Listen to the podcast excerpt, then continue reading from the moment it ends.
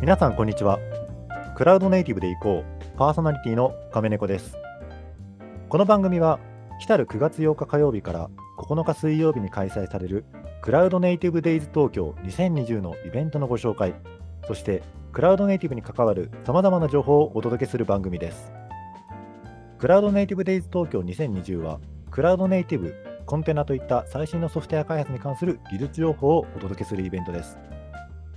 クラウドネイティブをテーマとしたイベントでは、国内最大級の2日間で、延べ60以上のセッションを実施しています。今回はオンライン開催ということで参加費も無料となっておりますので、まだ参加登録がお済みでない方は、クラウドネイティブデイズ東京を Web で検索して参加登録をお願いいたします。また、本イベントに関するコメントは Twitter ハッシュタグ、シャープ CNTT2020 でどんどんツイートをお願いいたします。さて、このポッドキャスト番組、クラウドネイティブで行こう第2回目のテーマは、世界へ繰り出せということで、海外でのクラウドネイティブに関する動向をお届けしたいと思います。ゲストには、クリエーションライン株式会社取締役兼 CSO の鈴木一平さんと、クラウドネイティブデイズ東京実行委員から太田康平さんをお招きしています。鈴木さん、太田さん、よろしくお願いいたします。よろしくお願いします。まずは簡単に自己紹介をお願いいたします。えー、鈴木さんからお願いしてもよろしいでしょうか？あ、わかりました。はじめまして、鈴木一平と申します。あクリエーションライン株式会社の執行役兼 CSO、チーフストラテジーオフィサーの、え、肩書きを持っております。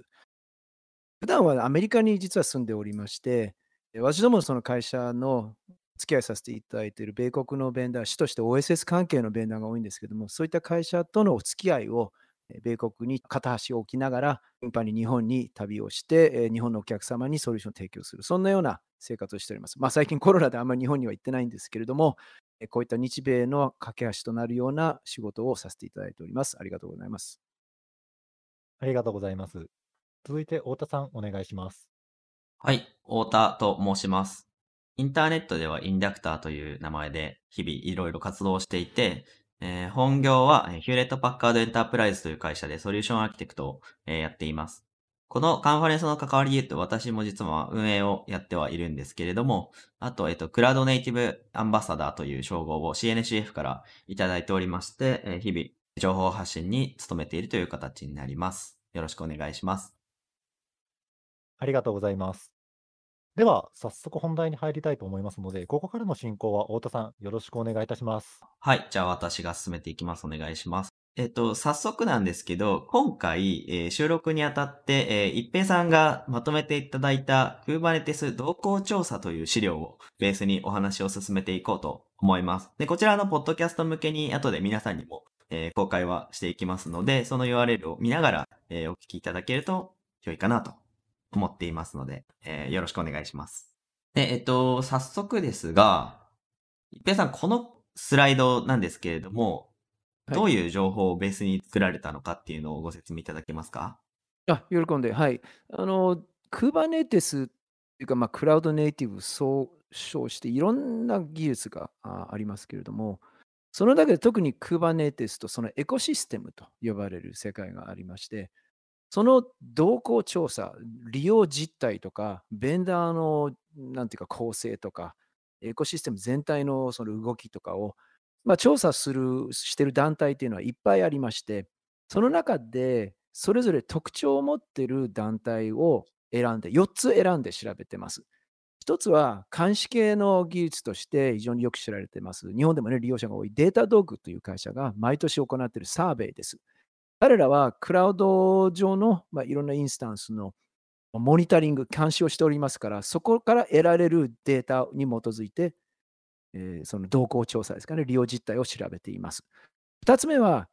Kubernetes の標準化を行っている CNCF、 Cloud Native Computing、えーと、 Foundation ですね。そこの組織の出しているサーベイでございます。これはもう主としてオープンソースそのものの利用実態ですね。そして3つ目は VMware が出している Kubernetes のレポートです。これは、まあまあ、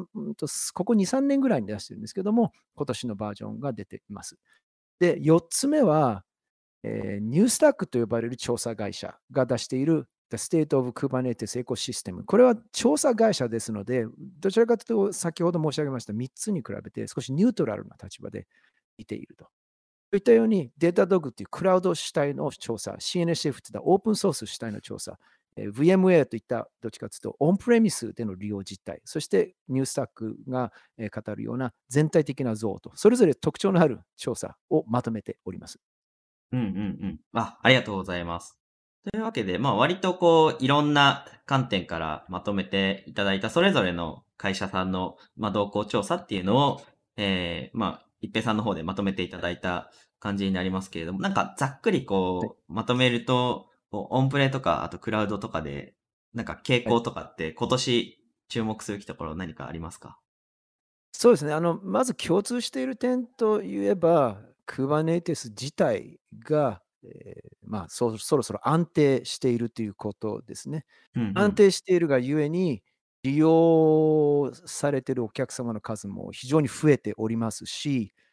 例えばコンテナのライフサイクルとよくね、あるんですけども、今までは例えばコンテナ1個の一生の長さ、1週間ぐらいで作られて消されるまで、割と長かったんですけども、もうもはや作って1時間以内に消えてなくなるコンテナの方が比重がずっと高くなっている。これはもう利用実態が非常に激しくなっているということの表れなんですね。これは4つにとってやはり共通しています。そのいわゆる単なる開発の世界だけに限られていた Kubernetes ではなくて、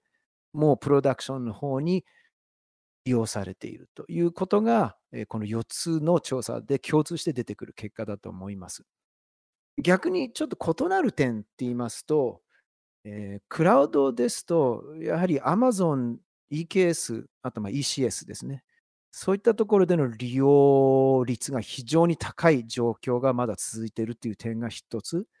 えそれに追随する形で AKS、GKS 来てますけども、もともと Kubernetes は Google が開発しておりますから、GKE の利用実態っていうのは非常に多かったりとか、3つの、まあ、ビッグクラウドの中では、それぞれの特徴点を持って拮抗しているという状況です。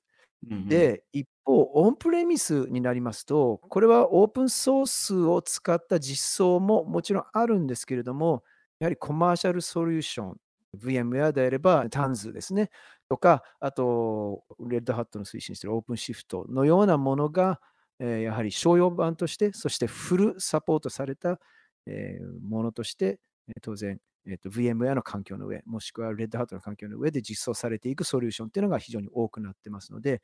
クラウド上のクラウドベンダーがプロパーで出しているソリューションと比較して、えー、オンプレミスはそれぞれの VMware とかえー、仮想領域のレイヤーが上に伸びていって、Kubernetes の商用化になっている。そんな、えー、状況が見えてきてます。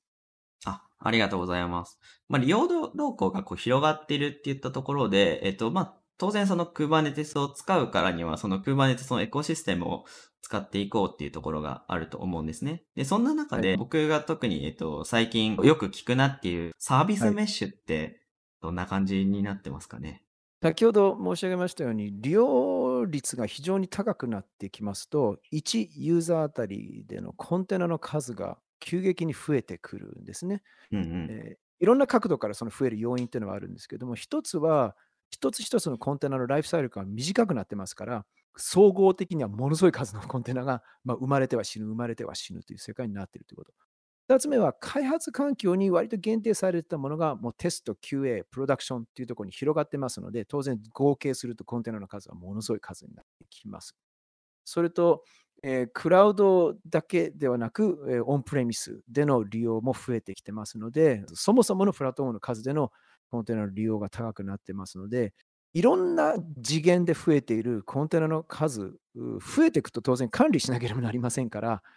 それを管理する方法をどうやってやったらいいのかということを、これちっちゃな開発環境で実験的にやっている分には、なんとなくマニュアルでできたものが、もうもはや手がつけられない状態になりますから、そこにやはりサービスメッシュによって自動化された問題の検知とか、えー、コンテナ間のコミュニケーションの状況、どこがボトルネックになっているかということを問題が起きる前に把握するとか、そういったようなことがやっぱ必要になってくると。これがやはりサービスメッシュのニーズに直結しているんじゃないかと思います。やはりそのプロダクションでアプリケーションを動かすっていうところに、まあ、より関心が寄ってきたっていうところなのかなっていうふうに僕自身も感じてはいます。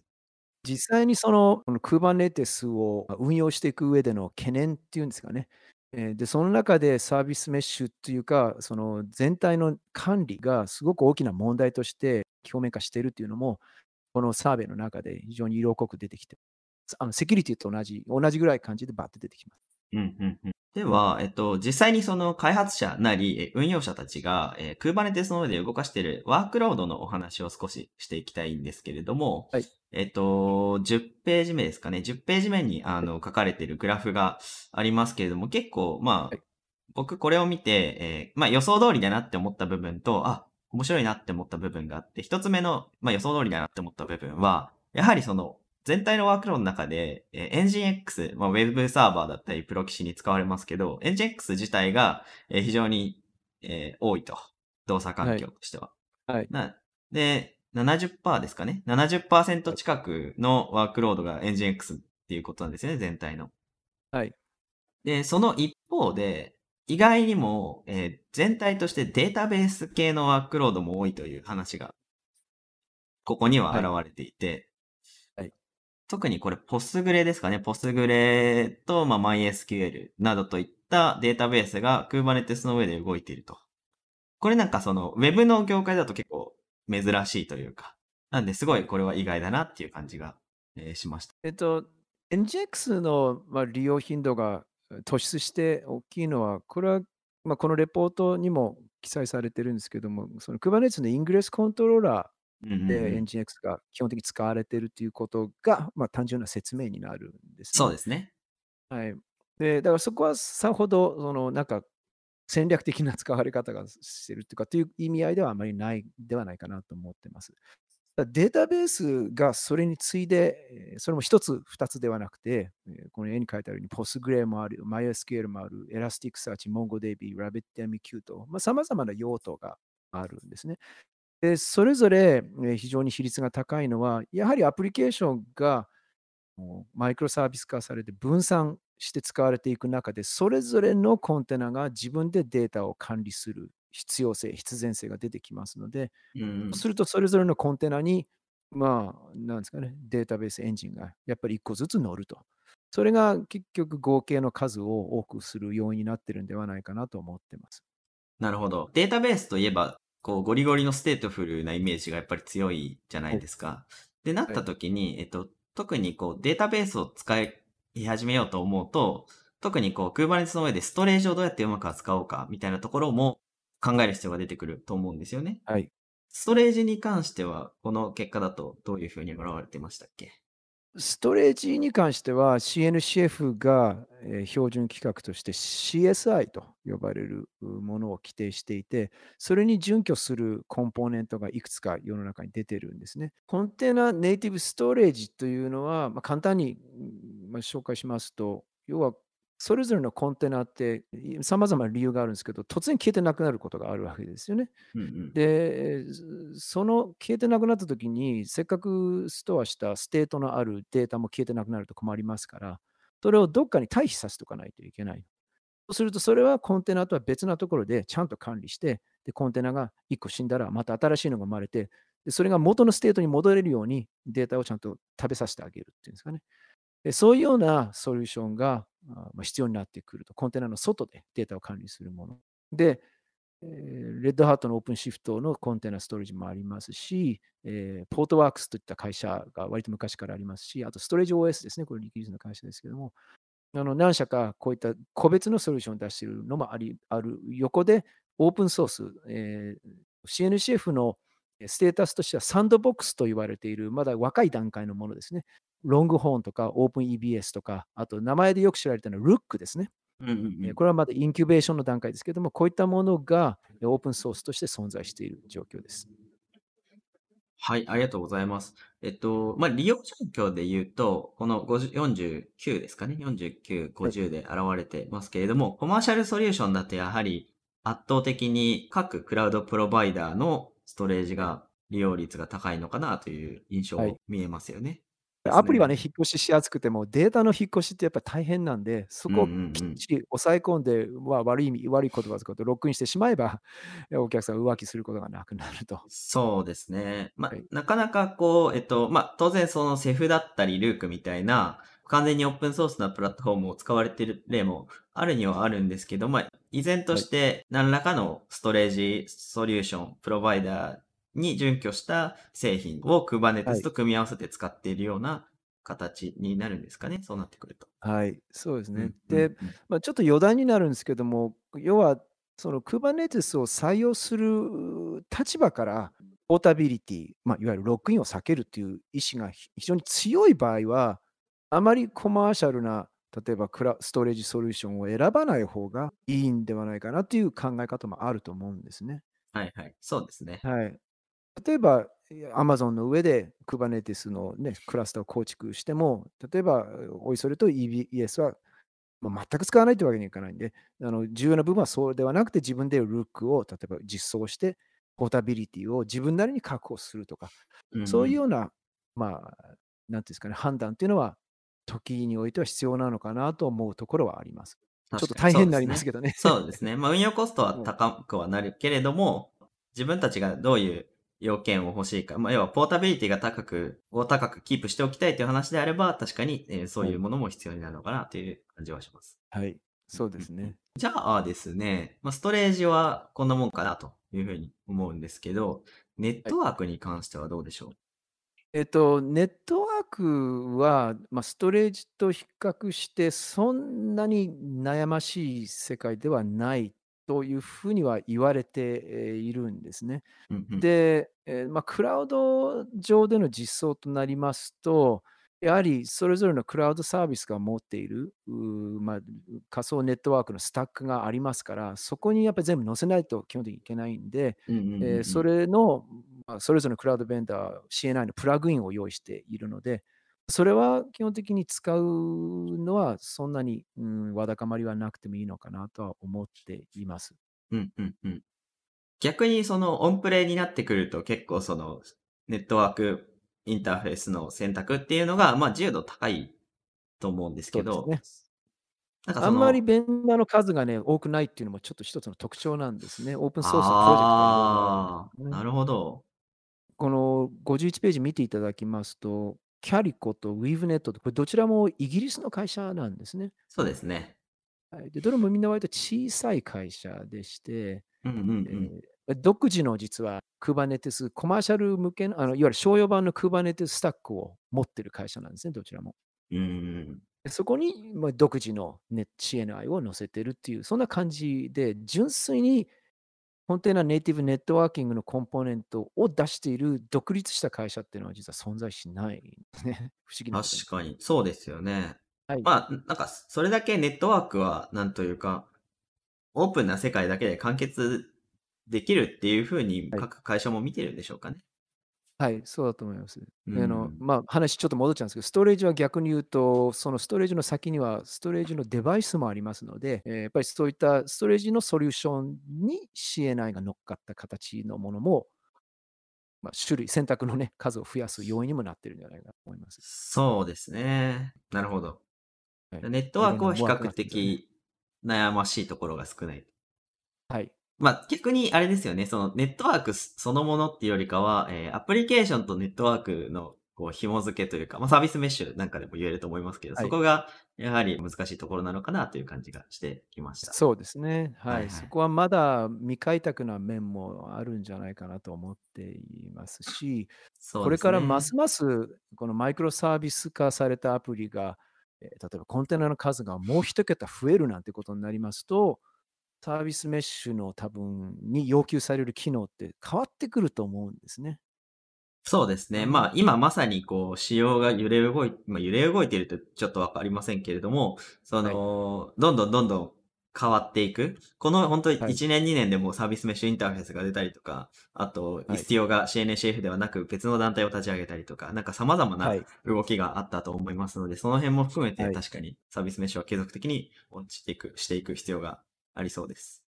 そうですね。うんで、うん。これさらにサービスメッシュがこれから多分解決しなきゃならない。まあ、解決してるところもあると思うんですけど、そのオンプレとクラウドの間で、その両方をきちっと運用管理できるサービスメッシュとかですね。そのひ一つのクラスターの中でのサービスメッシュはまだいいんですけども、インターネット越しで えそれもなんかヨーロッパとアメリカとアジアの3拠点にえー点在しているうその Kubernetes のクラスターのサービスメッシュっていうと、多分要件が全然違うんじゃないかなと思うんですよね。そうですね。なんか、もはやそこはサービスメッシュ組む必要がなくて、なんか割り切ってもいいのかなって気も個人的にはちょっとしうてはいますん、けれども、そうそうですね。じとゃあ、じゃあコンテナね、えー CNI に任せればいいかっていうと、そこもまたいろいろ議論議論はどうもあるよううんうんうな感じにん聞いてます。はい。まあ、何にせよそのクラスターたちのフェデレーションコントロールみたいなのをどうやっていくかっていうのは、まあ、まだまだ本当にこれからの世界なのかなという感じはい。がしています。でもなんはい。かその逆に言うとですね、そそれだけその規模の大きなサービスを Kubernetes の上で動かそうっていう動きが出始めたっていうところの表れでもあると思うんですよね。はい。まで、さにその通りだと思います。まあそんな中で、こう実際に Kubernetes の利用動向っていうのをウォッチしていくためには、なんかどういったところを気にしていくといいですかね。えっと、多分ですね、CNCF のサーベイを見ていくと、いろんな角度から見てるんですけども、はい。その自分たちがどのステージにいるのかっていうことを、まずなんかこう把握することなのかなと思うんですね。で、いくつか要件がありまして、はい。例えば一つは、えー CD、コンティニュアスデリバリーをするメカニズムの中で、どれぐらいの頻度でリリースしているのかということによって。多分その Kubernetes の運用の仕方って変わるはずなんですね。そ。のもうん毎日バンバンバン、1日に何回も例えばデプロイメントするような運用をしているところと、えー月に1回程度でまだやってるというのだと、やっぱり違うと思うんですね。まあ、それがリサイクルから見るところが一つポイントかと思います。もうはい。一つは、そのリリーサイクルをその自動化、完全自動化しているのか、それともマニュアルである程度やっているのかによって、やっぱり変わってくると思うんですね。うんうんうん。で、あともう一つあるのは、当然ながら、どれぐらいの台数の仮想マシンを持っているのか、そのクラスターの下に存在する仮想マシンの数がどれぐらいあるのかっていうことによっても規模が変わってきますし、その前にも、えーまずは根本的にパブリッククラウドなのか、プライベートクラウドなのか、それともハイブリッん。ドで運用しているのかっていうことによっても、随分、えー変わってくると思いますし、テスト環境と、まあ、POC の環境とプロダクションの環境によっても、要件がやっぱり変わってきますよね。やっぱり development は、やっぱスピード、これがもういの一番ですけど、プロダクションはやっぱり安定稼働ですから、これによって、もう例えば監視の方のやり方一つ全然違ってきますから、自分たちが開発環境だけだということであれば、開発に特化したソリューションにフォーカスすればいいんですけども、いや、もうすでに開発、テスト、POC、プロダクションまで全部ク Kubernetes 一気通貫で全部コンテナ化してマイクロサービス化してるか、してるとなれば、当然それぞれに合った運用の仕方っていうのもやっぱり考えなければいけなくなってくると。先ほどの仮想マシンの数に加えて、今度はコンテナの数もどれぐらいあるのかっていうことも当然ながらえ関係してきますよね。うんだから、なんかうやっぱりそれなりの数があの要件があって、それぞれ自分たちがどういう立場にいるのか、どういう段階にいるのかということを知った上で、それと似たような導入事例を探して、で、うんどういうよううんなツールの組み合わせで成功しているのかっていうのを見ていくっていうことが大事なのかなと思ってます。はい。ちょっと。複雑になっちゃうんですけども、なんか Kubernetes ってそこらが一番大変なところなんじゃないかなと思います。そうですね。まあ自分たちのフェーズに合わせて、じゃあ何が、その、どまあ、Kubernetes を導入することだけが、まあ当然ゴールではないですけれども、そのプはい。ラットフォームを良くしていくための、えー課題というか、な、はい。何、何を解決しなきゃいけないかっていうのを認識するっていうのは確かにすごく僕も大切なことだなと思っていて、例えばそのクラウドネイティはい。ブトレイルマップというのがありますけれども、ある程度一般化されたそのフェーズごとの課題というか、何をや、やんなきゃいけないかっていうのがこう示されているとは思はいい。ますので、あ、なんかあれを見ながら、自分たちが今どういう立ち位置にいて何をやんなきゃいけないんだっていうのをまあ考えるっていうのは一つの指標になるのかなっていう気がしておりそうます。ですね。うんうん。はい。えっ、と、折しも45ページにある、そのクラウドネイティブスタックと呼ばれている、いわゆる一般的な、あの、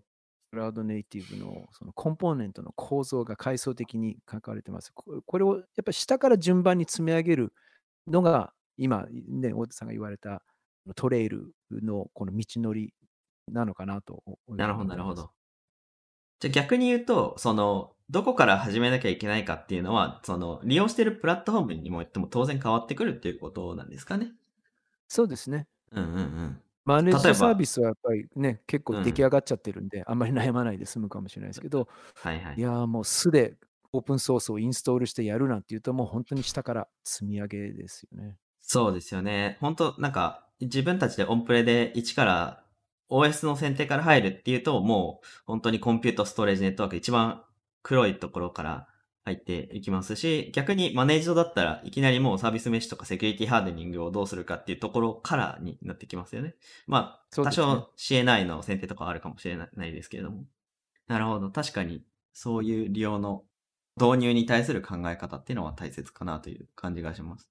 で、導入したいと考えている会社の規模感っていうのもかなりこう、えーまちまちになってきた中で、いろんな会社が導入を考えているっていうことは逆に言うとその Kubernetes 自体のユーザー数も増えてきたのかなというふうに思うんですけれども、エンタープライズのお客さんとかも、まあ僕自身も担当することがあるんですけれども、その、やっぱりその Kubernetes の導入のハードルになるのが、規模感だったりとか、と、とにかくこええ。うカバーしなきゃいけない範囲が広いっていうところなので、なんかそれをどうやって支援していかないといけないかっていうのを毎日こう考えさせるら れるわけなんですけれども、ねまあねそういう意味だええと、ケルシーハイタワーなんかも言ってますけれども、まあ Kubernetes はプラットフォームのためのプラットフォームだっていうところがありますし、まさにこのサーベイでも様々なコンポーネントがあるよっていうことを示しながら、プラットフォームを作るだよっていうところを示しているのかなっていう気もしますけれども、まあ、そんな中で、この技術選定に悩むこと自体が矛盾を抱えているというか。そうですね。あの、うん言わ言わんとしてることはよくわかります。ちょっと考え方として、えーまあこれあくまでもちょっと個人的な経験からなんか思うところなんですけれども、純粋にそのビジネスとしてアプリケーションにやはり自分のリソースですか、エンジニアをやっぱ集中させたいという会社であれば、あんまり Kubernetes の構築に時間とお金をと人をかけるのは、やっぱりちょっともったいないと思うんですね。で、そういう場合は、例えばマネージドサービスを選択して、できるだけ環境をま早く作り上げて、で、少しでも早くアプリケーションの開発にまあ資源を集中させるような、えそういう戦略を取るっていうのは一つの方法論だと思うんですね。そういうふうなえ選択をして EKS とか A ケース、GKE を選んでいるところは非常に多いんじゃないかと思います。ただ例えば会社のポリシーとして、もう我が社のその IT 資産を全部コンテナ化していきたいと、これからのもう時代はコンテナというか、えもういわゆる旧体然としたオンプレミスのために作られた OS 仮想空間の上ではなくて、クラウドね、まさにクラウドネイティブっていうんですかね、オンプレであっても、クラウドであっても、ハイブリッドの環境であっても作ったアプリケーションがポータブルに動くようなインフラにしていきたいということであれば、ある程度コントロールの効くインフラに資源を集中させて、そこをしっかり作っていくっていう発想もあると思うんですね。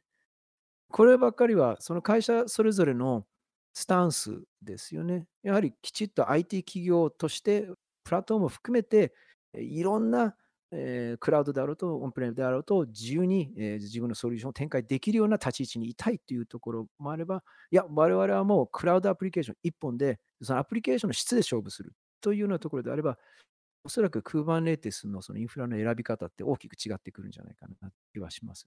そうですね。まあその、やっぱりその下回りで選べるところの自由度っていうのが、まあ Kubernetes そのものはすごく広いので、まあ自分たちが持ってる武器だったり、えーどういうところで勝負していきたいかっていうところによって、まあマネージドサービスを選ぶのかとか、あとはその、もうフルオープンで頑張るのかとか、まああとはオンオンプレにしても、その、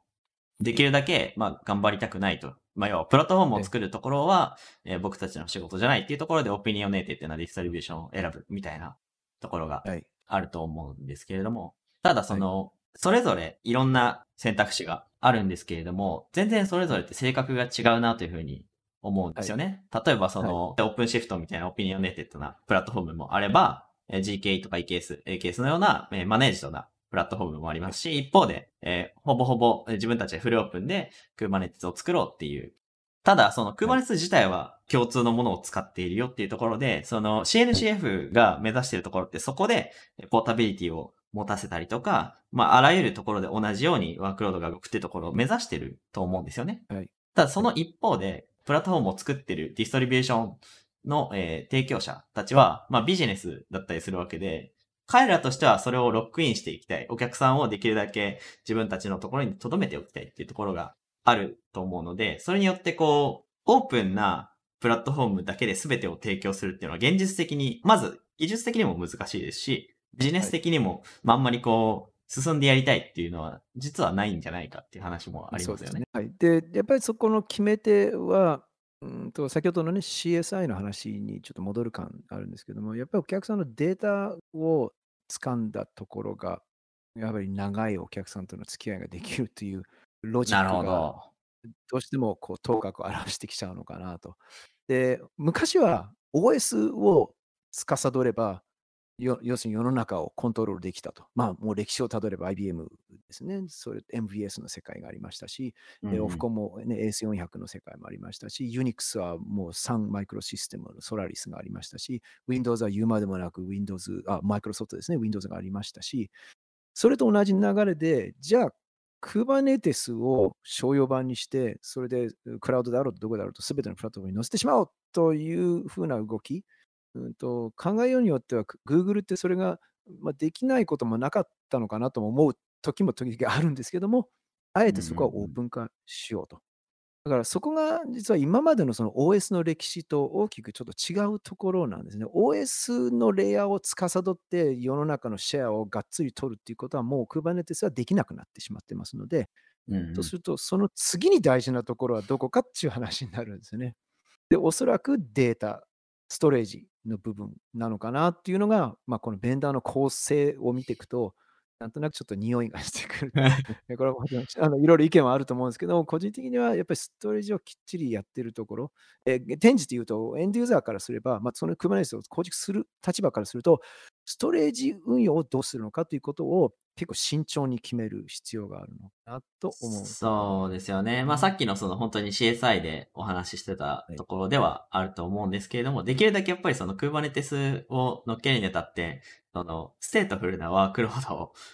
はい。頑張らなくても載せられる状態にしたいっていうのがまあ結構正直な感想だとは思うんですよね。そのアプリケーションをステートレスにしましょうっていうのはもう再三いろんなところで言われてるとはいえ、とええとはいえね、全部を Kubernetes で動かそうと思ったら、どうしてもデータを載せなきゃいけないシーンっていうのが出てくるので、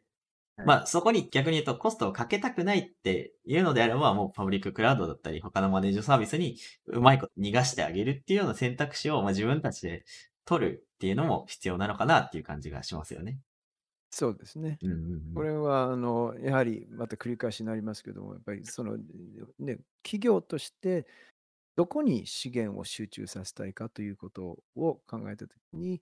えーまあ、従来のように上司数部門はもう OS、ハードウェア、ストレージの部分をきっちり、えーなんですかね、あの無停止で稼働させることが命という安定稼働ですね、守りの IT をするところが、えー大事なお仕事だったんですけども、じゃあ Kubernetes っていうのはそういう立ち位置だとすれば、じゃあ安定稼働するう守りの、守りの Kubernetes を運用するとなると、どういう選択をすべきなのかということが、まあ、企業としての選択ですかね。上司室の立場の人からすればそういう選択になるかと思います。で今度、うんアプリケーション側ですね、事業部門側はね、でそのやっぱり人よりも早くう斬新な業務、サービスを世の中に打ち出して、えーまあ、お金儲けをすると。そうなると、アプリケーションをいかに早く作るか、えーイノベーション、イノベーティブなものをどうやったら誰よりも先に作れるかということが勝負になりますから、とするとそういうことがやりやすい Kubernetes の開発環境でどうやったら手に入るのかなっていう観点になると思うんですよね。なるほど、なるほど。えー同じ企業の中でも立ち位置が変わると、やはり求めるものも少し変わってくるんで、そういうバランスの取り方も一つ課題になってくる面もあるのかもしれないですね。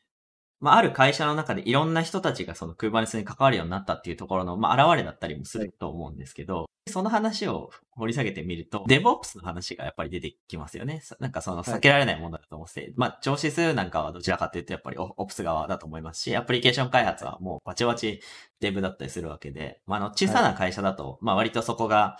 なんというか、小さなコミュニケーションコストでうん完結できるんですけど、特にこうはい。エンタープライズスケールだったり、あと、そはの、開発手法がもう昔からずっと固まっている会社だったりすると、もうその、仮にその Kubernetes を入れたとしても、その、うん。現実問題、その、オプスとデブが完全に分断されていたりするとですね、まあ、CICD を作るところから、じゃあ誰がやるんだとか、どうやって進めるんだっていうところで、こう、揉めたりしちゃったりするわけですよね。そうですね。うんうんあのもうもうそうなると、まあ、その問題ってあのコンテナであろうとウォーターフォールであろうとあまり関係ないと共通した問題じゃないかなと思うんですね。うんいわゆるコンテナをそもそもコンテナを導入する理由付けにもこれ遡ると思うんですけどもそこも逆にき企業の中で、えーインフラにを担う方々とアプリケーション開発を担う方々とやっぱり同じ部屋に入ってでコンテナ化しようと。でどうもなんか競合他社みんなやってるからうちもやんなきゃっていう、まあ、そこのね切り出し方は社長の方からねドーンと落としてもいいんですけども、じゃあそれを受けたインフラ側とアプリケーション側が、えー、とじゃあそもそもコンテナを導入することがゴールなのかっていうことからまず一つハテナマーク出すべきだと思うんですね。導入することによって何ができるかっていうことが実は一番大事ですから、うんうんえーある意味じゃ Kubernetes を導入することがゴールになってしまっては逆にいけないんだろうな。でまたケルシー・ハイタワーさんの言葉をね、ちょっと借用しますと、要するにもう Kubernetes はボーリングだともうもうつまんない技術になっちゃっていると。でそれは天地で何を言おうとしているかというと、もうなんかそんな騒ぎ立てるものではなくて、いとにかく入れて動けば、本来の目的を達成する、要するに、なんていうんですか、道筋でしかないっていうか、ステップでしかなくて、えーで、次にやることがはっきりしてるからこそクバネテスを入れようっていう、そういう、まあ、意味合いだと思うんですよね。そこが上質側の立場とアプリケーション側の立場とそれぞれあると思うんで、それ両方がまあ共通して理解して合意できる落としどころを見つけて、それでどんな技術を選択することによって、えーでそこで初めてデブデブ側、開発側とその運用側、OPS のまあ共通の言葉が生まれてくるんじゃないかなと。それが DevOps の始まりだと思うんですよね。なるほど、なるほど。実際その、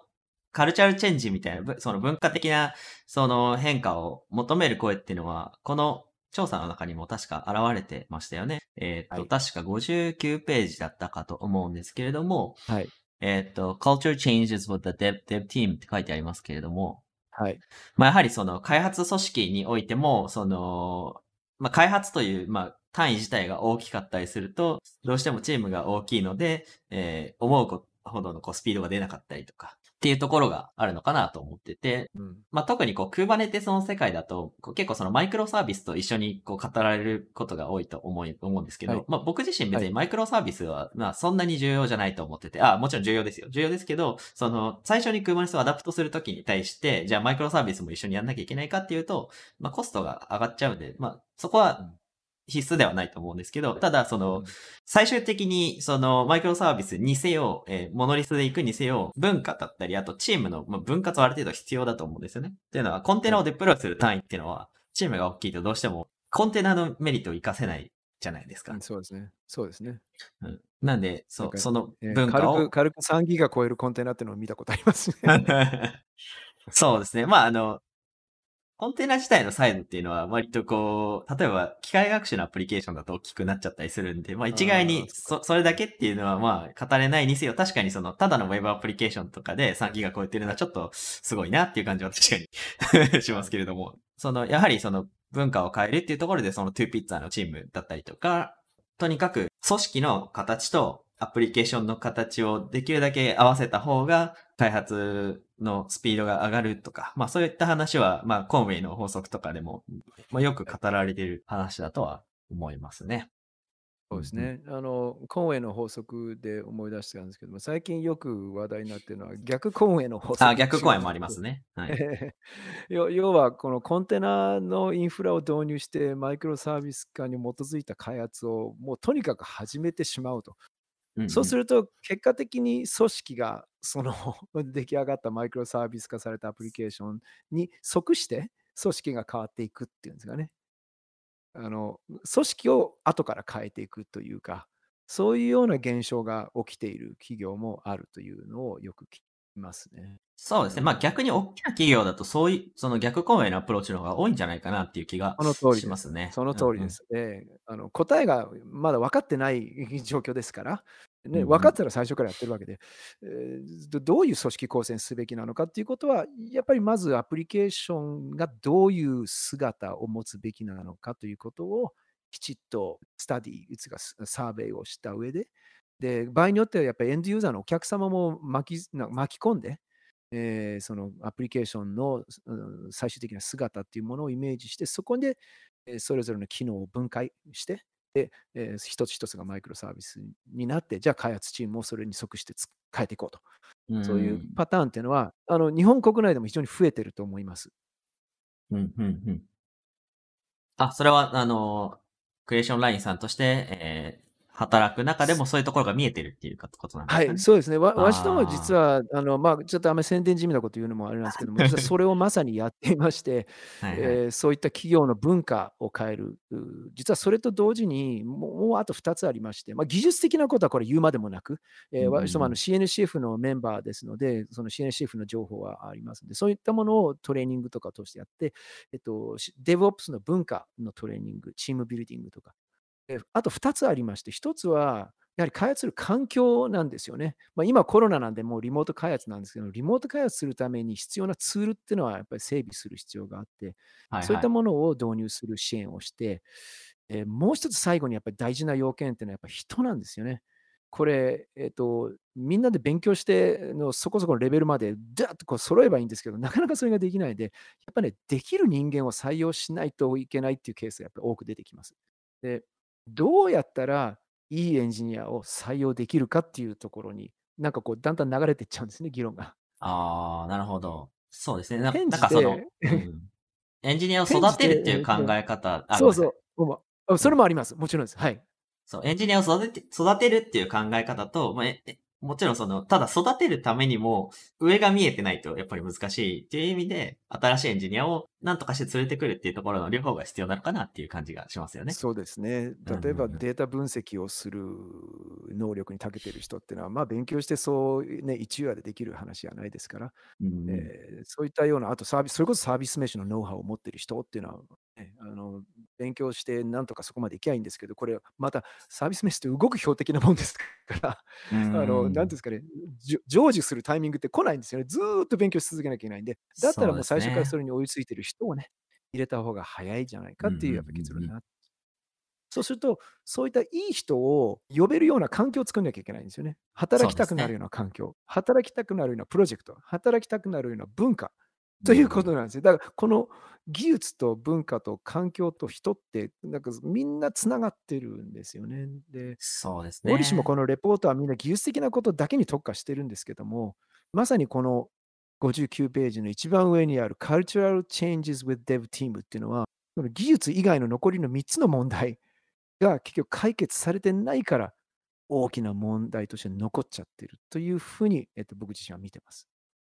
そうですね。まあ実際その今回、えークラウドネイティブデイズを、えー開催するにあたっても、その、やはり皆さんにアンケートを取った結果の一つに、その、やっぱり組織とか文化づくりっていうのが難しいっていうところが結果として出てたというふうに認識をしていて、でですね、今回、なんとですね、ちょっと急にカンファレンスの宣伝になりますけれども、あの、組織論のセッションがそ結構ちらほらってあるんですね。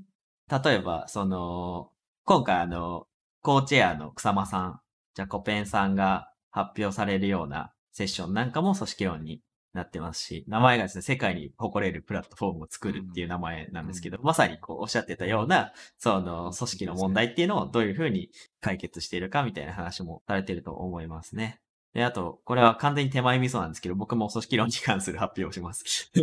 うん。ちょっとあんまね、宣伝するとちょっとあれですけど。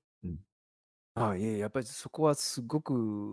ニーズが高いというかですね、この、ね、59ページにあるこのサーベイの結果、えーおそらく日本企業はほとんど入ってないと思うんですけど、これ日本で同じことやったら、この一番上の Cultural Changes with Dev Team っていうのは、あんまり露見してこないんじゃないかなっていう気がなんとなくしないでもないんですね。意識の高いところありますけども、そうですね。こんな大きな問題としてまだ見られてないような、まあそれよりかは、セキュリティどうすんだとか、トレーニングが足りないとか、ストレージとかネットワークサービスメッシュどうするんだっていう技術的な観点から足りない、ノウハウが足りないっていうのはもうボンボンボンボン出てくるんですけども、はい。その裏である文化の部分がまだこう充実していないということは、気づかれていないお客さんが非常に多いような、えっとまあ、実感はあります。お客様とやっぱお付き合いさせていただいて、そこはすごく実感します。そうですね。なんかその、ビビズ側はそうかもしれないですね。ただそのはい開発者の面、面で取ってみると、やっぱりその、今の組織だとやりづらいっていうふうに思ってる人はいるんじゃないかなって気がします。だからその、やはりそのトップダウン、ボトムアップ両方の歩み寄りっていうのはまあ大切なのかなっていう気がしております。というわけで、ですねえっ、と、そうですね、組織論に関する、えーセッションも多数ありますので、ぜひ、えーご注目いただければと思っておりますす。すごく中身があのためになるんじゃないかと思います。日本がもうおそらくい今一番必要としている部分じゃないかなというふうに思います。で、えっと、この59ページの資料を見るとですね、もう一個チャレンジング、課題として感じられているところにセキュリティという面がありますよね。で、はいこのセキュリティに関してもちょっと、えーお話ししていきたいんですけれども、はいこのセキュリティなんですが、このはい。Kubernetes というか、まあ、このクラウドネイティブスタックって、あの、はい。さっきのあの、図にもありましたけど、これ何ページだ ?45 ページか。とにかく広いじゃないですか。コンピュートレベルから、えーストレージネットワークっていう、本当に下のインフラっていうところから、え上のアプリケーションをどうやって管理するかっていったところまで、こう本当に幅広い中で、セキュリティってじゃあ、どこをどう潰していけばいいんだって悩んでる方結構いらっしゃる気がしますよね。でおそらくこのコンテナ化していくプロセス、このシフトの中で、一番変化をというか、マインドセットを変えなきゃならないのがセキュリティのレイヤーじゃないかなというふうに感じてます。でその理由はいくつかあって、一つは、えアプリケーションが細分化されますので、セキュリティを、まあ、逆に言うと、セキュリティホールがいっぱいできちゃうんですよね。コンポーネントとコンポーネントの間の通信ですか？ここれが、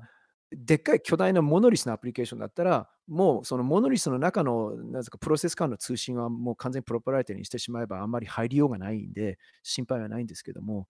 これがちっちゃなコンテナがブワーっていっぱい分散してて、そして全部その RPC で、まあ、緩いコミュニケーションをしていくとなると、そこに簡単に入れてしまうというやっぱり懸念が出てくるんですよね。で、それが2個だったら道は1個ですよね。3個になると3個。えっと、4個になると、1、2、3、4、5、6、6個。6個要するに exponential に増えていくんですよね、接点が。そうですね。これが1000個のコンテナになりますと、えっ、と、多分、えっ、と、 logarithm の、僕すみません、数学あんまり得意じゃないですけど、すっごい数になるんですよね。そうですね。まあ実際指数関数的に、要は経路がそれだけたくさんできるっていうところなので、そうですね。はい。で、あんまりなんかそのセキュリティホールができるって言い方もちょっと良くないんですけども、それをちゃんと守る方法を、えーコンセプトを変えないといけなくなるんですね。えっと、今までのウォーターフォールの考え方っていうのは、バグありきで世の中に出して、それで問題が起きたら、そこを、え QA のチームができるだけ出す前に潰す。えもしくは世の中に出てからは、えっと顧客サポートチームが、え例えばパッチを打ったりとか、まずそうやるわけなんですけども、これだけの数のコンテナが出てきて、それぞれのコンテナの開発責任者がみんな分散していると、開発している人たちがセキュリティの概念を持って、どうやったら品質を上げていくか、どうやったらトラブルシュートをするか、えーもっと極端なこと言うとどれどれ、どうやったら自分たちの責任じゃないやないよという防衛反応を、防衛機能をつけるかっていうんですかね。なんか問題が起きたときに、もう僕たちのせいじゃないっていうことも簡単にログで出せるようにするとか、そういうような考え方でものを作らなければいけなくなってくる。要するに開発者がセキュリティの意識を強く持たないといけないいけない、そういう世界に突入していっちゃうと思います。なるほど。そうですね。開発者がセキュリティの意識を強く持たなきゃいけないっていうところって、あの、昨今特にこの2年くらいで強く言われ始めたの、デブセクオプスの概念にもすごく密接に絡んでくると思うんですけど、コンテナにおいても重要だっていうところになってきてるんですかね？はい、もうまさにその通りだと思います。で、先ほどね、大田さんが言われたそのピッツァチームっていうんですかね、そのある、例えばこうマイクロサービスの製品責任を持って開発をして世の中にリリースしてきて、例えばそのデプロイメント1日何回もやるような、そういうチームが、例えばお客さんのところでなんか障害が起きたときに、やはりお客さんに対してその問題のワークアラウンド、もしくは修正、パッチ、あとは代替物となるコンテナを提供する責任っていうのはやっぱり開発者に帰属するという考え方が、そのピッツァチームの責任として、存在するんじゃないかと思うんですよね。トゥーピッツァルールで言われるその4人から、まあ大体まあ8人ぐらいですかね、多くても。そのくらいの規模のチームって、まあ基本的にはそのマイクロサービスに対してそのチームが割り当てられるんですけど、そのチームだけで全てが完結するっていうような、まあ、原則があったというふうに理解はしています。はい。例えばそこのチームがコードに変更を入れてエンハンスをしたと。もしくはバグフィックスをね、障害を対策するためのバグフィックスをしたときに、それをリリースする際においては、他のコンポーネントに影響を受けずに、えー、リリースができる、そういう CD、 continuous delivery の methodology をやっぱ取る必要が出てくるんですねそう。そうでないとマイクロサービスの意味がないですから、他のチームの影響に影響を及ばさずに、あと影響を受けずに、自分たちの変更を加えたコンポーネントを世に出す、デプロイする、プロダクションに持っていくっていうことができることがポイントなんです。で、すごく楽になるはずなんですね。当然、あの他の人をね、巻き添えにしてあのなんか、全体システムテストをやらないと外に出せないなということをやらずに済みますから、まあ、であるからこそ、1日に何回もね、デプロイできるんですけども、えー、転じてそれはそのチームの責任がやっぱり大きくなっちゃうわけですよね。何かあったら、やっぱり今度ね、ね矢が飛んでくると。うんそそうなってきたときに、あ、その、各サービスチームごとに、えっ、ー、と、例えばセキュリティをどれだけ担保するかって、結構そのむ、本当に難しい問題だと思っていて、で、その、マイクロサービスの面で見たときのそのサービスメッシュって、よくその、利便性に注目されがちじゃないですか。例えばそのトラフィックをきれいに流すためにこうルールを作ったりとか、あとそのアップデートが楽になるよみたいな、まあ観点は当然あるんですけど、僕の中ではそのセキュリティに対しても一条できるっていうのが結構便利だなと思っていて、例えばそのサービス間通信を暗号化するっていうところが、まあサービスメッシュを導入すると一つ、えー、スタックとしてできるじゃないですか。で、まあプラス、えっと、gRPC とかを使うことによって、あの、まあ、要は変更に対して強くする。えっと、プロトコルバッファーでちゃんと型を決めて通信をこうそこで作るっていうところが、えー、実現可能になってくるので、まあそこで初めてこう、守りのインフラっていうんですか？アップデートはたくさんやるんだけど、守んなきゃいけないところは守るっていうのが、まあそれによって実現できるっていうのは、まあ一つ強みなのかなっていうふうに思います。で、しかも、まあ、サービスメッシュでこう共通のルールを作れるわけなので、開発者たちが一からこう考える必要もないというか、とりあえずそのサービスメッシュのポリシーに乗っかっておくっていうのがまあできるっていうのがいいのかなっていう気がします。まさに、あの、100点満点の もうまさに、もううなずきうなずきっぱなしです。はい。もう本当に、そのチームが責任を持って世に自分たちの作ったものを出すために、一つはえー、防衛、防衛っていう言い方はよくないですけど、やっぱり自分の行動をきちっと守るための施策ですよね。うんうんうん、それと、ある意味では他の人に迷惑をかけないようにするための方法でもありますし、うん、えー、ある意味じゃその作ったね、コンポーネントって自分の子供のようなもんですから、やっぱり子供をね、世の中に出すためには、やっぱりきちっと、えー、その世の中怖い人がいますから あの怖い人に、えー、襲われないように、えー、ちゃんとえー、そういうことを教えてあげるっていうんですかね、ちょっと例えば悪いですね。要は自分のところをちゃんと守ってあげるということが、今までのウォーターフォールのアプリケーション開発のセキュリティとは根本的に違うところだったんじゃないかと思うんですね。今までは開発者はしっかりコードを作って、で、トンとテストチーム、QA チームに渡して、で、セキュリティは向こう側の、壁の向こう側のものと、総合的にね、えー、でそこはあの逆にセキュリティなんか考える時間があるんだったら次のコードどんどん書かなきゃいけないなんていうのはあるんですけど、このマイクロサービス化、コンテナの上での開発になりますと、そうは言ってられない。やっぱ自分の身は自分で守るということも要件の一つという感じですね。まあ、そ、そのための continuous integration、continuous delivery だったりもするわけですよね。はい、責任範囲が増える分、その仕組みを作っていくことによって、えいいちいちやんなきゃいけないみたいなところを自動化してしまうとか、はいまあそこで初めてデプロイのスピードも上げられるし、えー守らなきゃいけないところっていうのをまあ考えることに集中して、えーアプリケーションをまあ、インプルーブしていくみたいな感じになっていくのかなっていう感じはしま。すすね。そこでですね、あまあ、うんあ、ごめんなさい。僕が一つその、インフラを今までこう作っていた身として、結構根本的に変わってきているなっていうのが、まあ、特にこれは、えっ、と、パブリッククラウドだとそんなに変わりはないんですけど、オンプレの場合、本当まあ、すべてがこう、一つの大きなスタックとして今までできてたわけじゃないですか。その、インフラの大きなチームが分かれてたかもしれないけど、全体を管理するっていうのは変わらなかったんですけど、だんだんこう、選択肢がある中で何を選ぶか、みたいなところに変わってきたと思うんですよね。はいち自分たちつ作ってたところから。要は、はいまあ、オープンソースだったり、まあ、とにかくその、Kubernetes で言うとさっきのまた、えーっと、45ページのこのスタックをどうやって選んでいくかって話になると思ってて、これって一つ一つが実は、あの、 building block になっていて、で、その中から自分の要件に合った、えーソリューションを選択するっていう。で、これに関しては本当なんかパブリッククラウドと考えが近くなってきたのかなというふうに思っています。そうですね。欧米っていうかアメリカ、ヨーロッパですと、マルチクラウドとかハイブリッドクラウドのユースケースがやっぱ多くなってきているんですね。はいはい。あのリスク分散という目的もありますし、コスト分散という意味もありますし、うん、あとはそれぞれの業務、アプリケーションが目的としていることが異なってくると、全部 Amazon でやってしまえばいいっていう結論にはやっぱりなり得ないことがやっぱり多くなってると思うんですね。ものによってはやっぱりオンプレミスでしっかり、えーそれこそね、であの機密性の高いデータなんかはもうプラクラウドに載せられないんで、な無理して載せるぐらいだったら、ちゃんとプロパライティのものにもうがっつりやるという方法論って、あのやっぱり消えてなくなることないですから、それはあると思うんですね。金融でやっぱりそれやってるとこいくらでもありますし、じゃあ、えーその外向けのお客様に対するそのいわゆる付加価値の高いサービスっていうのは、やっぱりフロントエンドのパブリッククラウドに載せて、でどんどんどんどんあのお客さんのニーズに伴ったアプリケーションが七変化できるスピード、ものすごい速いスピードで七変化できるような、えーやっぱ開発の仕方をしなきゃならないと。一つの企業をとっても、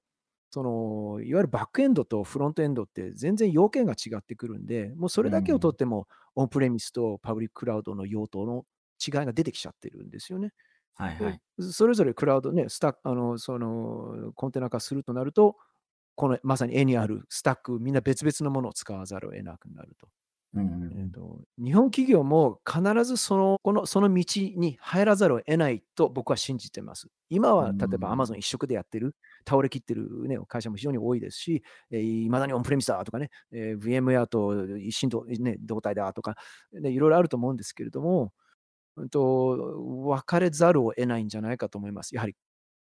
これそれこそ DX でね、イノベーション、イノベーティブなことをやろうと思ったら、うん、プラットフォームを一個に共通化させるという発想はできなくなっちゃうんじゃないかなというふうには思うんですけども、ね、いかがでしょう、そこら辺は。あんまりよくわかんない。そうですね。まあ、規模感にもよるとは思いますね。まあ、えっ、と、というのは、それこそマルチクラウドをしなきゃいけないっていう要件自体が世界の中でも規模が大きいものだと思うので、その同じオンプレでもバーチャルマシンが数十台で済むんだったら、多分そんな、そこまでの可用性っていらないと思いますし。うん、そうですね。うん。なんでまあ、確かに規模規模の違いはあります。はいうんななんで、まあ、逆に言えばそれだけこのスケールを、えーに合わせて、えー様々な技術スタックを、まあ、選択できる、まあ、余地があるっていうとちょっとおかしいですけど、はいえっ、と、はまあ、ク、クーバネテスだったり、まあ、このククラウドネイティブっていうある種フレームワークだと思うんですけど、このフレームワークによって様々な規模の、えーインフラストラクチャーを、まあ、構築できるためのブロックが用意されているっていうのが、まあ、僕はいいところだなと思っていて。そうですね。少なくともこの構造的なアーキテクチャが共通しているっていうのはうんうんうん大変ありがたいことですよね。そうですね。なんで、その考え方としても、な割とその、これってもはや別にクラウドネイティブに関わるだけじゃなくて、まあ一般なインフラでも応用が効かせられるところだと思うので、まあなんかはいそれも含めてクラウドネイティブっていうのがどんどんどんどんあの広まっていくと、再生、車輪の再生産をずっとしなきゃいけなかったところが便利になって、えーより使いやすくなっていくっていうのが、まあ今後進んでいくといいのかなというふうに思っております。そうですね。このレポートをあえて4種類、えーそれぞれユニークなものを集めて一つにまとめた理由は、まさにそういうプラットフォームによって、Kubernetes のところはある程度仕様とか API が共通してるんだとは思うんですけども、その上の部分の、例えばサービスメッシュとかセキュリティとか、オーケストレーションのエンジンっていうのは、やっぱりそれぞれまだバラバラなんですよね。うんで、それぞれの、例えばプラットフォーム上、それこそ AWS の EKS っていうのは、もうファミリーができてますから、プロパーの。そこはそこで、えー一つ閉じてるんですけども、じゃあそこで使われているコンポーネントがネイティブでオープンソースの Kubernetes を構築して、その上に乗っけるサービスメッシュと同じものができるかっていうと、うんとちょっと距離が遠いんじゃないかなと。同じものは乗らないですから、違うものを乗せなきゃいけない。えー同じもの、似たようなものを載せたとしても、じゃあ、コンパチビリティを保証できるかというと、そのコンパチビリティを保証してくれる人がいないんですよね。AWS がじゃあ、そのネイティブのえー CNCF が提供する Istio と100%準拠すると、準拠すると言ったとしても、それを鵜呑みにする人はあんまりいないんじゃないかと思います、正う直。んなんかでもその逆逆に言うと、その、まあ自分たちエンジニアがど、どこに、まあ注意を払ってエンジニアリングやっていかなきゃいけないかっていうのが、まあ、み見えているっていう言い方もできますよね。まあなんで、その、ねあベンダーの言ってることを鵜呑みにしないっていうのは、まあ、ある種、はいままあ、前からあんまり変わんないのかなっていう気もしていて、いかにこう、オープンで、ポータビリティがあるという世界があるといえど、まあ、まだまだ課題があるのは事実だと思うので、まあ、そこに気をつけながら、で、僕が結構大事だと思ってるのは、まあ、オープンなんで、フィードバックをきちんとしてあげることだと思うんですよね。はい。で、なんか、と、特に、まあ、日本は、その、傍観者とか、あとその、要ははいテイ、テイカーが多いなっていう印象があって、はい実際そのクキューブコンでも、その、日本からの参加者、確か世界で見ても3番目に多かったんですよ。直近のやつが ね。なんだけど、オねープンソースへのコントリビューターはすごく少ないなと思っていてはい、なので、もうちょっと、そのコミュニティとしても、技術的に貢献できる人だったりとか、あとはその、純粋にフィードバックを返せる体制が整っていくといいなというふうに思っていたりします。まあ、これはそうです CNCF アンバサダーとしての意見ではありますけれども。そうですね。やっぱオープンソースとフリーソフトって違いますからね。いやー、本当にそうですよ。フリーライダーフリーソフト的に、いやそうそうそう、ちょっとね、うん、そこはぜひね、貢献される方、あのいらっしゃいますけどもね、だけど、いや、もちろんたくさんいらっしゃいますけど、うんう、そう、もっと増えてほしいです。えーでこのクラウドネイティブスタックはそのコンポーネントが結構数が多いんで、でなおかつ全部まだまだ未成熟なところが多いもんですから、あのーそこがね、まだまだこのグリーンフィールドなんで、チャンスはすごいいっぱいあると思うんですよね。コントリビュどっかのコントリビューターとして今から入ってもね。まあ、チャンスもたくさんありますし、なんかその、たくさんありすぎて貢献するのが難しいっていう方も多分いらっしゃるんですけど、でも逆に言うと、たくさんあるからこそ、ちっちゃなとこから始めると、あ、ここ気づかなかったよ、ありがとうって言ってくれる人が出てくると思うんですよね。なんで、なんか、そういうところねもえーもっと広まるといいなと、個人的には思っています。あの私の個人的なあの考えなんですけども、その同じどうせやるんだったら、えーこういったお、ね、あのネイティブの Kubernetes の上でもきちっと動くし、なおかつ EKS、ECS、AKS、GKE といったマネージドサービスにも動くし、オープンシフトの上でも動くし、その他これから出てくるいろんなプラットフォームでも動くと、ちょっと贅沢ですけども、あのこういった、うん Kubernetes アグノスティックっていうのいいか、プラットフォームアグノスティックな、やっぱりソリューションを意識して作るっていうのが大事かなってちょっと思ったりしますね。これからその息の長いものをやろうと思うと。はい。なんか僕は結構それは Kubernetes のクラスター API が目指している世界なのかなという気がしていて。はい。でねあ、とクラスタープロバイダーもありますよね。クラウドプロバイダー。はい、最近すごく活発ですし、あと、なんだっけ。えっ、と、マルチクラスターイングレスとか、マルチクラスターサービスとかも、なんかはい標準化が進んでいく中で、そういった、えっ、と、ぜ全体の標準化に関わるところっていう風な気持ちがありますが、ちょっとそろそろ時間も時間なので、あ 早いですね。こういうネタは。Kubernetes っていう言葉、一言で、ね、表現してしまうんですけども、うん、今はやっぱり使ってるレベルの人がどんどん変わって、ね、始めたばっかりの人もいれば、もうかなり使い込んでる人がいますので、それによってすごく幅が広がっちゃってるのと、うんうんうん。それとクラウドベンダー独自もどんどん出してますし、えー VMware とか、ね、Linux 系の、ね、ベンダーも独自のもの出してますし、えー CNCF を代表としたオープンソースはそれぞれそれで確固たる地位を築いてますけども、みんなこの Kubernetes の世界も分化しつつあるんですよね。だから、統一する、もう完全統一するのはもうもはや不可能なのかなって思ってて、そうするとそのあるべき姿を考える上では、やっぱり全部をひとしきり見ないといけないんだろうなっていうふうには感じます。CNCF だけを見てて、で、Kubernetes を語るのは、やっぱりちょっと足りなくなっちゃってるんだろうなと思うんですよね。オープンソースとしての立ち位置はわかるんですけど、じゃあコマーシャルオファリングはどうなってるかというと、全然違う世界があったりするんで、その全部をある程度見ることによって、自分が行くべき道を、ま、選ぶっていうのが 大変なんですけどもね。だけど、もうそうしなきゃいけないなんか世界になっちゃってるのが若干、うん、あの大変なんですけど、うんやらなきゃいけないなっていう、そんな感じはします。要はあれですかね、スペシフィケーションとインプリメンテーションのギャップを知っておきましょうっていう感じですかね。はい、うんそうですね。なるほど。確かに。まあ、特にその、なんかこれはあの、青山くんとかもおっしゃってたところで、あの、今後のこう、Kubernetes のあり方みたいなところで、えっと、やはりその、各クラウドプロバイダーが Kubernetes ソリューションを出していく中で、それぞれの強みを活かした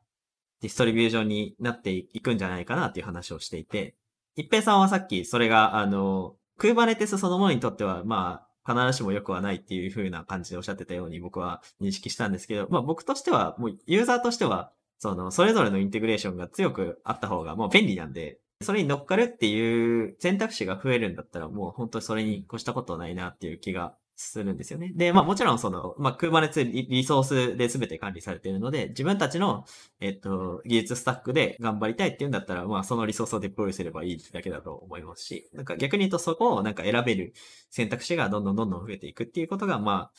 大事なのかなと。なのでそういう意味で API の標準化っていうのはよりこう、そそういう選択肢を増やすところに特化していて、例えばそのまさに、えっ、と、CSI、CNI、あと CPI っていうのも最近ありますけど、あの、その辺の、まあ、インターフェースがどんどんどんどん、まあ、枯れていくっていうのが、まあ、僕としては望んでいる姿だったりします。そうですね。もっとお話を伺いたいところではありますが、そろそろお時間となりましたので、後半に移りたいと思います。後半は実行委員の長谷川さんと吉村さんに9月8日、9日に開催されるクラウドネイティブデイズ東京のセッションの見どころについてお話しいただきたいと思います。鈴木さん、太田さん、どうもありがとうございました。ありがとうございました。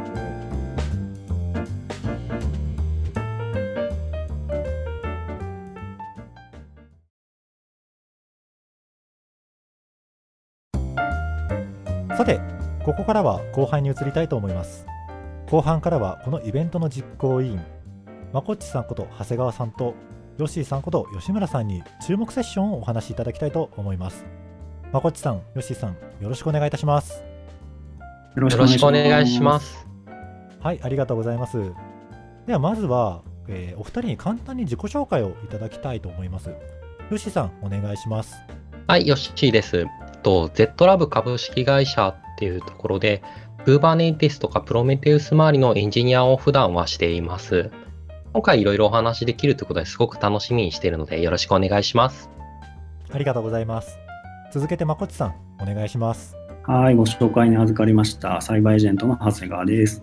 えっと、普段はですね、プライベートクラウドでですね、あの運用ですとか開発をしておりまして、まあ、その上でですね、Kubernetes、あの簡単に払い出されるようなプラットフォームをあの開発したりっていうのもやっております。まあ、今日はですね、ポッドキャストを非常に楽しみにしてますので、皆さんよろしくお願いします。ありがとうございます。はい、それでは、この後半ではですね、お二人から、えーおすすめのセッションをそれぞれ2つずつ、えー厳選してご紹介いただこうと思います。で、それとは別にですね、実は今日すでにご登録いただいている方にはメールで注目セッションをお送りしていますので、ぜひこちらも今回ご紹介するセッションと合わせてご確認いただければと思います。さて、お二人に注目のセッションのお話をいただきたいんですけども、その前に、今回ですね、60を超えるセッションが行われる予定でして、お二人から見て、まあ、これらのセッションについて何かご感想等はあったりしますか？はい、よしーです。と、自分とまこっちさんは、このイベントの名前がコンテナデイズって名前の時から参加しているんですけれども、今回すごい驚いたなってものは、学生の登壇していただけるセッションが一つじゃなくて二つあるっていうところはちょっと驚いてます。最初イベント当初のところは、いわゆるウェブ系っていう方々が中心で、それからエンタープライズって言われる感じの企業の方がいろいろ参加されるようになったんですけども、今までは参加者としてスカラーシップとかで学生の方は来ていただいたんですけども、今回登壇していただけるっていうのはすごいちょっと驚いてます。なるほど。確かにこういったカンファレンスへのセッションってどこかの企業で所属してお話をされるっていうことも多いので、なかなか学生さんが進んで、えーお話しされるっていうことは少ないですもんね。そうですよね。いろんな立場の人の話が聞けるっていうのは面白いですし、まあ、学生の方もこういうイベントでいろいろ社会人で実際にやってる人とお話しして、自分の進路とか考えれるようになったら、それはすごくいいことだなと思うので、すごい嬉しく思ってますね。そうですね。特にやっぱり学生のうちからこういったところに興味を持てるっていうのは相当、えー感度の高い方でもあるので、えーそういった意味でもセッションにはすごい注目したいところですね。プレッシャー感じますね。なんか若い人が出てくる。それ、本当そうですね。あの、今回のセッションの傾向についてなんですけども、まあ、今回やっぱりセキュリティ周りの話がなんか多いかなっていう印象を受けてます。で、えっと、まあ、やっぱりですね、Kubernetes が出てきてから、まあ、結構なあの年月が経ってきてます。まあ、といってもまだまだ数年ぐらいなんですけども。で、まあ、Kubernetes をですね、運用するっていうことっていうのは、まあ、みんなですね、だいぶ慣れてきたのかなっていう気がしてます。で、その慣れてきた中で、じゃあ次に何を考えなきゃいけないかっていうと、まあ、やっぱセキュリティとかも考えなきゃいけなくなってくるんだなっていう段階になってきてるのかなっていう気がしています。なので、まあ、そういったことからですね、まあ、結構セキュリティ周りの話にみんな注目してるのかなっていう印象を受けました。はい、ありがとうございます。そうですね、やっぱり、あのー回を追うごとによって、そのジャパンコンテナデイズの頃から進んでいくにつれて、まあ、どんどんそのユーザーさんの、まあ、連度といいますか、成熟度も上がってきているにつれて、まあ、こういったカンファレンスの、えー登壇内容も変化してきているんだなというのはすごく感じますね。はい。まさにその通りだと思います。はい、ありがとうございます。では、そんなクラウドネイティブデイズ東京2020の注目セッションについて、まずはヨッシーさんの方から一つ目のおすすめのセッションについてご紹介いただけますか？あはい、わかりました。と、自分が最初一つ目にお勧めしたいのは、ちょうど2日目の最後の時間に、コロックプラさんが発表される、Reliable and Performant DNS Resolution with Hiability Node Local DNS Cache っていう登壇ですね。れなんで注目してるかっていうと、Kubernetes のクラスターの中では、中のコンテナの通信用に DNS があるんですけども、大体利用が増えてきて、ポット数とかクラスターサイズが大きくなったタイミングで、どうしても DNS 周り、性能的にネックになるっていうとこは、Kubernetes 使ってる人たちなので、ちょくちょく上がっているテーマで、実際 Kubernetes 本体の方でも、この前1.18の時に、この Node Local DNS キャッシュっていうのが stable になったぐらいで、こう使い込んでくるとこういうとこ課題になるかなっていうところが、今、ちょうどなってるっていうところですごくいいテーマだなと。コッチさんもどう思われます？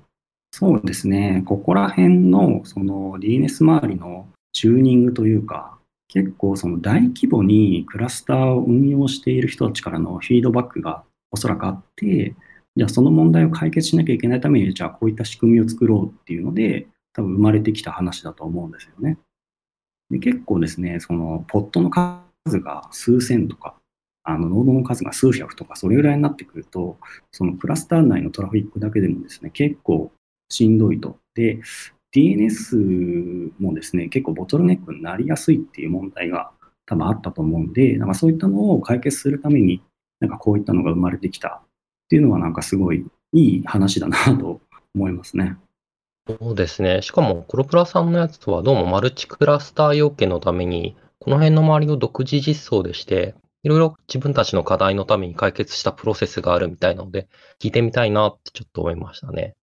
自分の1個目のやつはこんな感じですね。はい、ありがとうございます。では続けてですね、まこちさんから一つ目のおすすめセッションについてご紹介いただけますか？はい。ではですね、自分の方からは、えっと、メルペイさんの事例になるんですけども、レゴによる OPA ポリシーの作成とコンフテストを利用したポリシーチェックの実現といったセッションをお勧めしたいなと思います。で、これなんですけども、まあ、ちょっとですね、セキュリティに絡む話になってくるんですね。例えばですね、GitOps とかで、あの、マニフェストをですね、Kubernetes にこうアプライするっていうことをやってる方いらっしゃると思うんですけども、まあ、そこのマニフェスト自体にですね、何か不正なパラメーターですとか、例えば不正なイメージですとか、まあ、そういったのが入ってしまうとですね、まあ、それがデプロイされてしまうわけですね。まあ、それをですね、どうやって事前に防ぐかっていうことを考えたときに、まあ、こういったレゴを使ってですね、オープンポリシーエージェントのポリシーを作って、でそれをコンフテストっていうツールがあるんですけども、まあ、それをに、あの、マニフェストのですね、チェックをさせるといったことで、CI/CD のパイプラインに組み込むことで、あの結果としてクラスターが安全に運用できるといったようなセキュリティのお話ですね。これ、コンフネストっていうのが最近ですね、あの非常に注目しているツールになってます。どうですかね、その CI/CD のパイプラインでセキュリティを担保するっていうのも、なかなかですね、難しい話にはなってくると思うんですけども、そのコンフテストっていうものがですね、だいぶ広まってきたので、まあ、結構すぐにですね、こういったことが実現できるようになったっていうのは、なんか個人的にはすごいいいかなって思ったりしてますね。なんかヨッシーさんとかセキュリティとか普段意識してますか？いや、セキュリティなかなか難しいですね。特になんか Kubernetes 使う人が増えて、利用者が増えてくると、どうしてもマニフェストのテンプレートだったりあって、分かりやすくしてあげないといけないし、こういうチェックとかがないと、やっぱり最初少人数でやって詳しい人でやってるだけだったらそんなに問題にならなくても、こう利用者が増えて、まだそんなに Kubernetes わかんないけど、プリプロしたいなっていうところに、こういう、なんだろう、チェックとかガードかかってるものっていうのが用意してあげないと、結構運用がままならなくなってくるので、こういうレゴみたいなところは僕も注目してますね。そうですよね。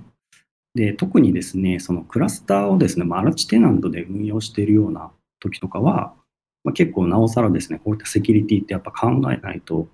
あの、すべてのクラスターにですね、こう、影響が出てしまうようなことになりかねないっていうことがあるので、結構マルチテナントで、こう、Kubernetes を運用したいって考えてらっしゃる方にはですね、なんかぜひ見ていただきたいなっていうセッションですね。はい、ありがとうございます。ではでは、続けて、またまたヨッシーさんですね、から2つ目のおすすめのセッションについてご紹介いただけますか？あはい。2つ目は、2日目の11時から未来翻訳さんが発表される AI 翻訳サービスをファーストコンテナ化して UX とコストを改善した話っていうのがちょっと自分は気になってますね。これ概要を読ませていただくと、ともとモノリスで作ってた AI 翻訳サービスっていうのを、ファーストコンテナ化をいろいろ活用して、良くしたっていう話なんですけども、課題感を見ると、モノリスでいろいろ運用コストがすごく高かったところをどうにかしたくて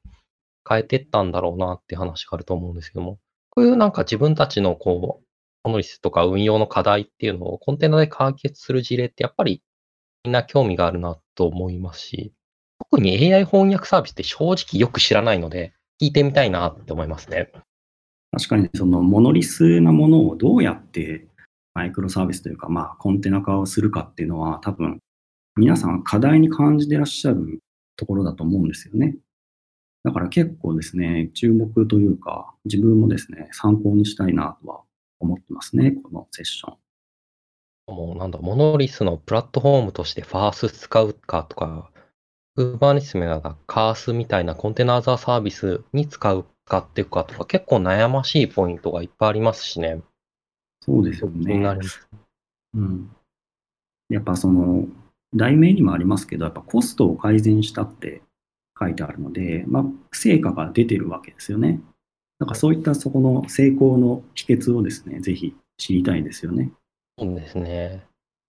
やっぱりコンテナのメリットってもちろんリリースサイクル上げていくっていうのもありますけど、シンプルに VM と比べてリソースの集約率が上がるってコスト削減っていうのもあるので、あすごい気になりますね。はい、ありがとうございます。では最後にですね、まこっちさんの方から2つ目のセッションについてご紹介お願いします。はい。えっ、とですね、これはもう、あのーセッション一番最後、2日目の最後、時間になるんですけども、えっと、スター GZ スナップショッターっていうですね、まあ、聞き慣れない、あの、ものになるんですけども、これは何をしてるかっていうとですね、あの、セッションのタイトルに言うんですけど、まあ、イメージのプルを省略してですね、コンテナデーで、コンテナを高速に起動するといった話になってます。で、このですね、スター GZ ってやつがですね、まあ、ちょっとスター GZ って読むかどうかもちょっとわかんないんですけども、ひょっとしたら S ターかもしれないんですけど、まあ、要はですね、ター GZ をですね、新しく作り直したというか、エンハンスとしたような形になってまして、これを使ってイメージをですね、高速に起動すると。で、まあ、コンテナ自体はですね、すでに高速に起動するじゃないかって思う方もいらっしゃると思うんですけど、例えば、まあ、1ギガとかですね、2ギガとか、イメージがあるものをですね、実行しようとすると、まずは全部イメージをダウンロードしてからコンテナが実行されるので、まあ、ちょっと待たされることになるんですよね。で、そこをですね、なんかもっと高速にですね、起動するといったような仕組みを、この新しいですね、ファイルシステムを使って実現するといったような形で、これはですね、今後ですね、非常に楽しみな技術が詰まっている話なので、ぜひ皆さんにですね、聞いていただきたいお話になっております。これ、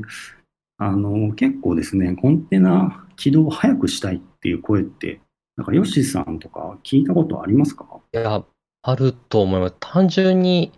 クエストがかかってきたときに、Kubernetes とかオートスケーラーの機能結構最近充実してきたと思うんですけども、リクエストかかって負荷があるから、クラスターノード追加しましたって言っても、そのノードには載せたいコンテナのイメージってまだないから、絶対プルしないといけないと思うんですけども、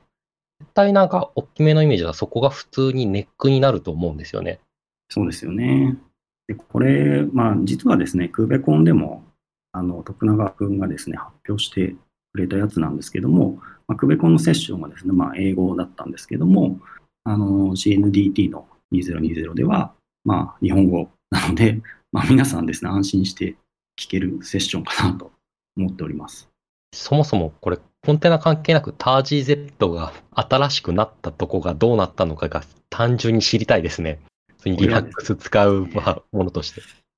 そうですね、まあ、ここでですね、話してもいいんですけども、まあ、せっかくだったら、セッションを皆さん見てほしいので、ぜひ楽しみにしていただきたいなと思います。はい、ありがとうございます。ではですね、まだまだお話を伺いたいところではありますが、そろそろお時間となりましたので、まあ、今日ご紹介できなかったセッションについても、あの本当に魅力的なものが多いので、ぜひリスナーの皆さんは、このクラウドネイティブデイズ東京のオフィシャルサイトをチェックしていただいて、興味のあるセッションにご参加いただければと思います。まこっちさん、よっしーさん、今日はありがとうございました。ありがとうございました。ありがとうございました。さて、クラウドネイティブでいこう第2回目はいかがだったでしょうか？次回のクラウドネイティブでいこうは、なんと開催前日の9月7日月曜日に前日スペシャルということでお送りする予定です。今回のクラウドネイティブデイズの CFP で残念ながら僅差で当日お話しすることが叶わなかったセッションをリジェクツということで9月2日にオンラインイベントを行うのですけれどもそのリジェクツの様子をお話しいただきます。それから今回クラウドネイティブデイズは既存のサービスを使用するのではなくなんと実行委員が自らプラットフォームを構築しました